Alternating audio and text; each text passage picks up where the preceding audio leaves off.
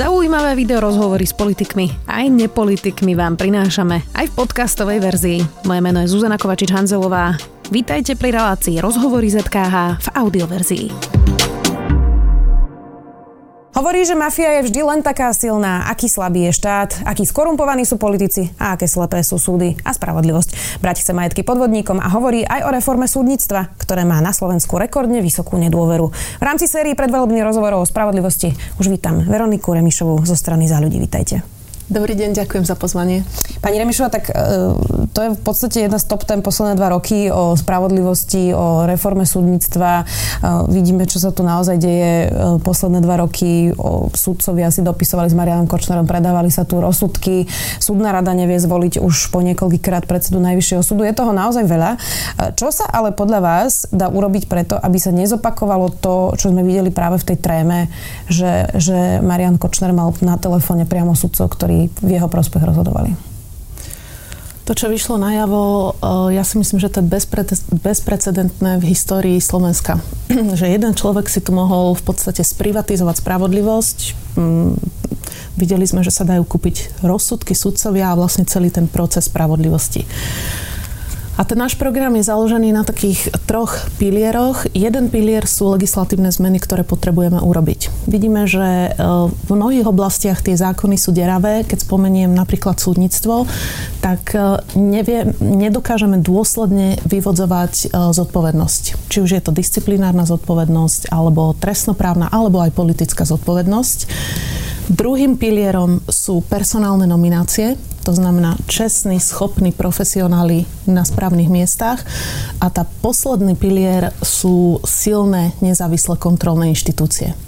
A keď budú všetky tieto tri piliere fungovať, tak takí ľudia ako Kočner v tomto štáte nebudú mať šancu. Ale nehovorím, ja nechcem klamať občanov, že sa to stane zo dňa na deň. Že to, toto, o čom hovorím, to je to bude výsledkom dlhej, vytrvalej a poctivej práce celej budúcej vlády. To, čo sme ale my videli, je, že síce všetci hovoria, že väčšina sudcov e, je poctivých a nie sú ako súdkynia Maroniaková, súdkynia Repáková alebo pán Sklenka, eh, ale vidíme to už roky, že mlčia títo sudcovia. Bolo to aj pri harabinizácii súdnictva, bola iba úzka skupina sudcov, ktorí sa ozvali, potom boli šikanovaní a že vlastne tie mechanizmy sú, aj disciplinárne senáty sú, aj poctiví sudcovia sú, ale mlčia. Toto sa asi ale nedá zmeniť žiadnym zákonom. Nedá sa to zmeniť žiadnym zákonom, jednoducho musí tu byť určitá stavovská hrdosť. A nie len teda sudcov, ale týka sa to rovnako aj advokátov. Nie je predsa možné, aby sudca, ktorý nie je spôsobilý na výkon sudcovskej moci, aby ho následne advokátska komora zapísala e, do zoznamu advokátov. Že síce súdcom nemôžeš byť, lebo si fatálne zlyhal, ale však môžeš robiť advokáta. Čo si majú ľudia o tom mysleť? Čiže a podobne je to notárska komora. Videli sme uh, Kočnerov notár, uh, my sme aj žiadali vyvodiť uh, disciplinárnu zodpovednosť za kauzu Majak nádeje. Skončilo to tak, že v podstate nič sa notárovi nestalo. Komora, komora vôbec nekonala. Čiže musí sa, áno, musia jednoducho také nastavenie spoločnosti um, sam, len zákony to nespravia. Musí tu byť aj tá stavovská hrdosť, že jednoducho um, áno, nesmie tu panovať strach a ľudia sa nesmú bať ozvať proti nespravodlivosti. Mňa to tiež sklamalo, že um, pomerne malá časť zo sudcov sa ozvala proti situácii, ktorú súdnictvo zažívalo.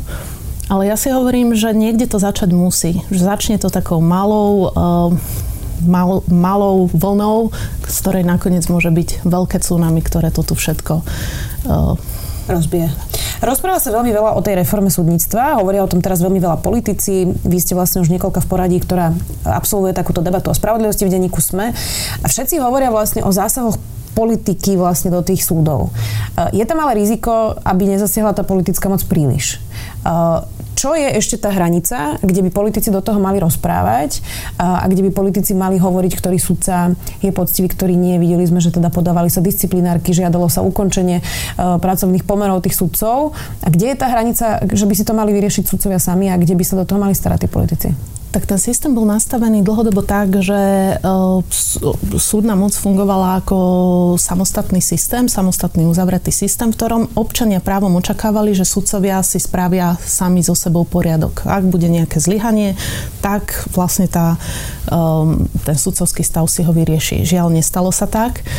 A treba rozmýšľať o tom, že akým spôsobom justíciu opraviť. My máme, jed, ja poviem za všetky opatrenia, poviem len jedno, o ktorom si myslím, že je veľmi dôležité. Um, Najvyšší správny súd, ktorý by bol vlastne orgánom, ktorý by vyvodzoval zodpovednosť pre všetky právnické profesie. To znamená nie len pre sudcov, ale práve aj pre notárov, advokátov, exekútorov alebo, notá, alebo notárov. A tam by boli nové disciplinárne konania, ak boli by konkrétni sudcovia, ktorí by o tom rozhodovali. Presne tak. Aby nejaká očista súdnictva musí prísť. Poďme aj na ďalšiu tému a to je uh, voľba generálneho prokurátora. 2020 sa končí funkčné obdobie v júni Jaromírovi Čižnárovi. Začneme najprv teda jeho osobou. Bol podľa vás dobrý prokurátor? No mohlo to byť aj horšie, ale na to, že bol uh, pán Čižnár spolužiakom Roberta Fica, um, hovorím, mohlo to byť horšie, ale keby ste sa ma pýtali, či má pán Čižnár moju dôveru, nie, nemá.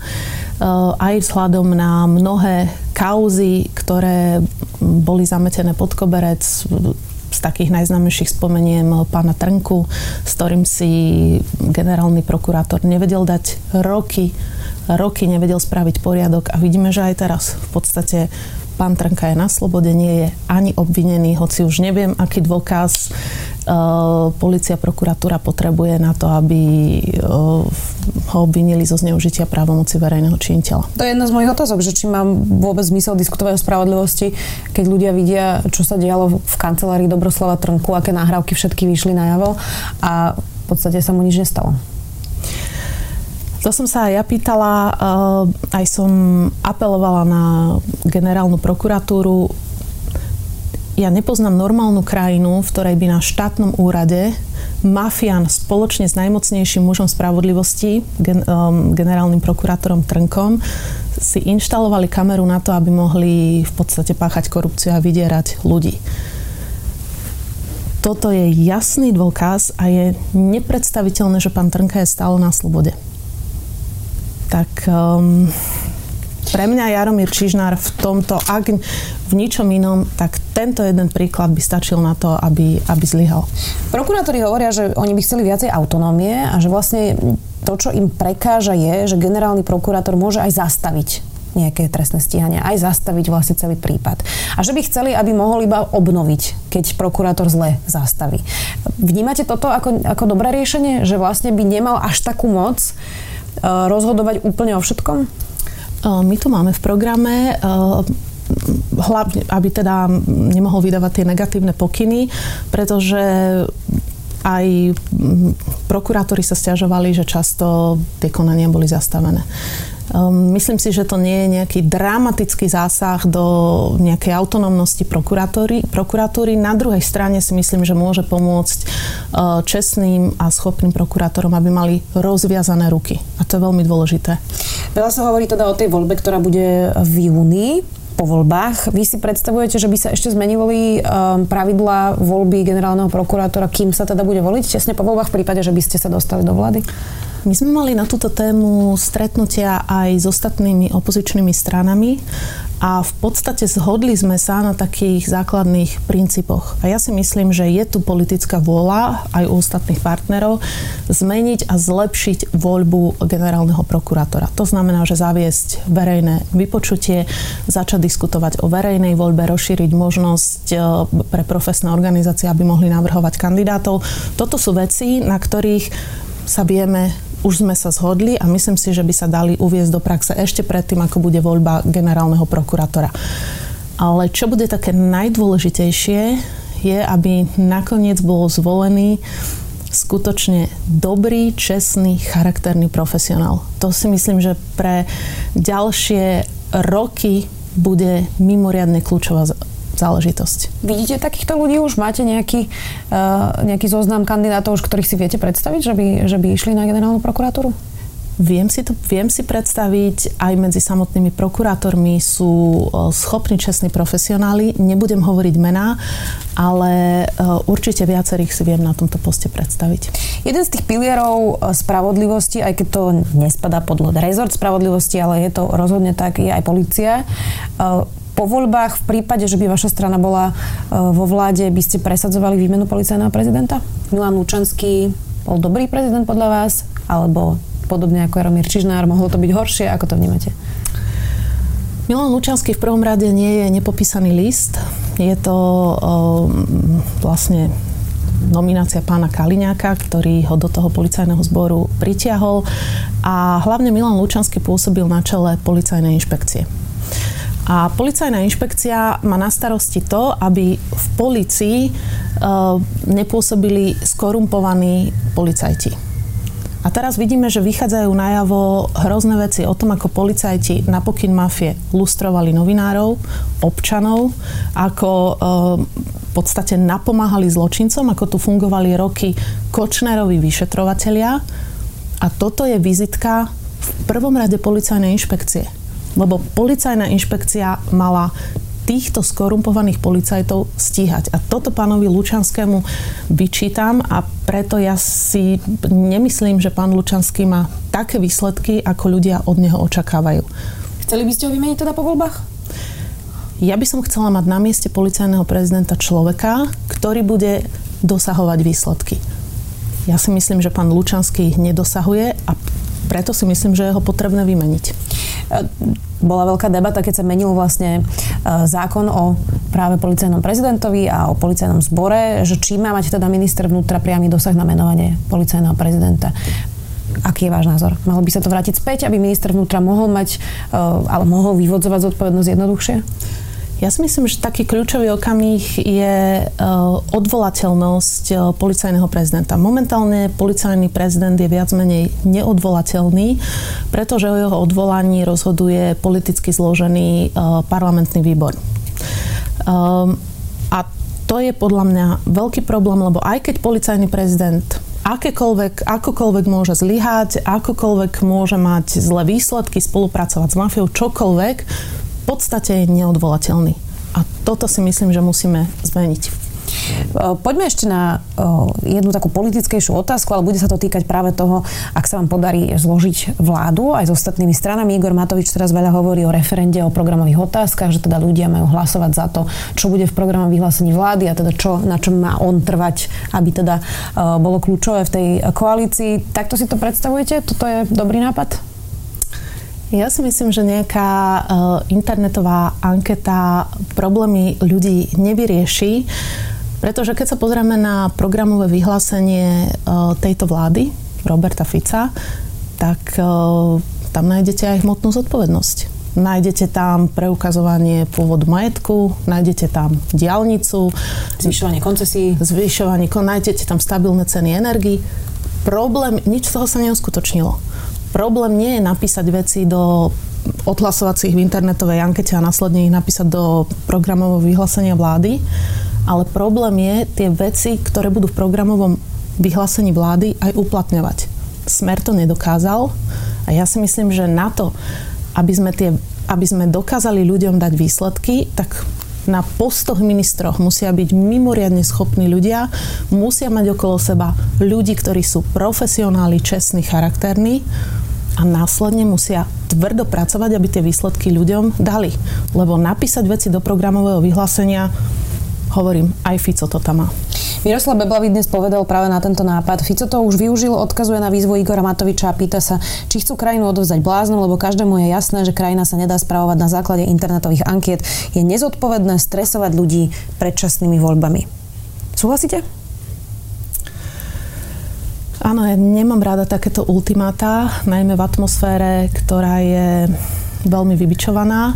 A ja mám taký pekný príklad, lebo včera som s kolegyňou Luciou Nikolsonovou e, išli sme na diskusiu do Veľkého Krtíša a išli sme v jednom aute. Potom nám e, pán Sudor povedal, že ešte k nemu neprišli politici z iných strán, ktorí by sa viezli v jednom aute. No a rozprávali sme sa teda o tých našich riešeniach. A samozrejme, oni majú iné trochu riešenia, my máme iné. Hovorili sme o eurofondoch, o regionálnom rozvoji.